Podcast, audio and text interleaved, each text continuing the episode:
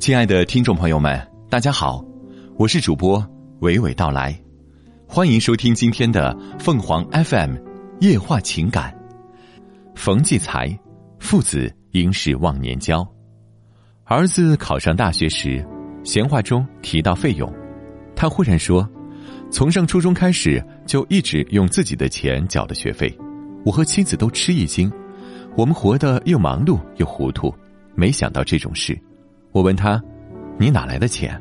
他说：“平时的零花钱，还有以前过年时的压岁钱攒的。”我犹豫不解说：“你为什么要用自己的钱呢？”他不语。事后，妻子告诉我：“儿子，他说要像爸爸那样，一切都靠自己。”于是，我对他肃然起敬，并感到他一下子长大。但究竟他是怎样不声不响、不着痕迹的渐渐长大？忽然一天，这样的叫我惊讶，叫我陌生。我把这种感觉告诉朋友，朋友们全都笑了。原来，在所有的父亲心目里，儿子永远是家生的。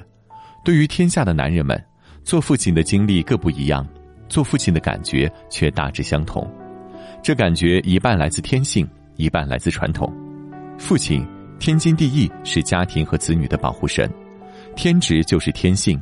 至于来自传统的做父亲的感觉，便是长者的尊严、教导者的身份、居高临下的视角和姿态。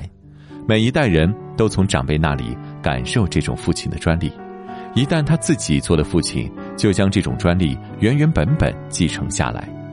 这是一种传统感觉，也是一种父亲文化。我们就是在这一半天性、一半传统中，美滋滋又糊里糊涂的做着父亲。自以为对儿子了如指掌，一切一切尽收眼底，可是等到儿子一旦长大成人，才惊奇的发现自己竟然对他一无所知，最熟悉的变为最陌生，最近的站到了最远，对话忽然中断，交流出现阻隔，弄不好还可能会失去了他。我想起我的儿子自小就不把同学领到狭小的家里来玩，怕打扰我写作。我为什么不把这看作是他对我工作的一种理解与尊重？他也没有翻动过我桌上的任何一片写字的纸。我为什么没有看到文学在他心里也同样的神圣？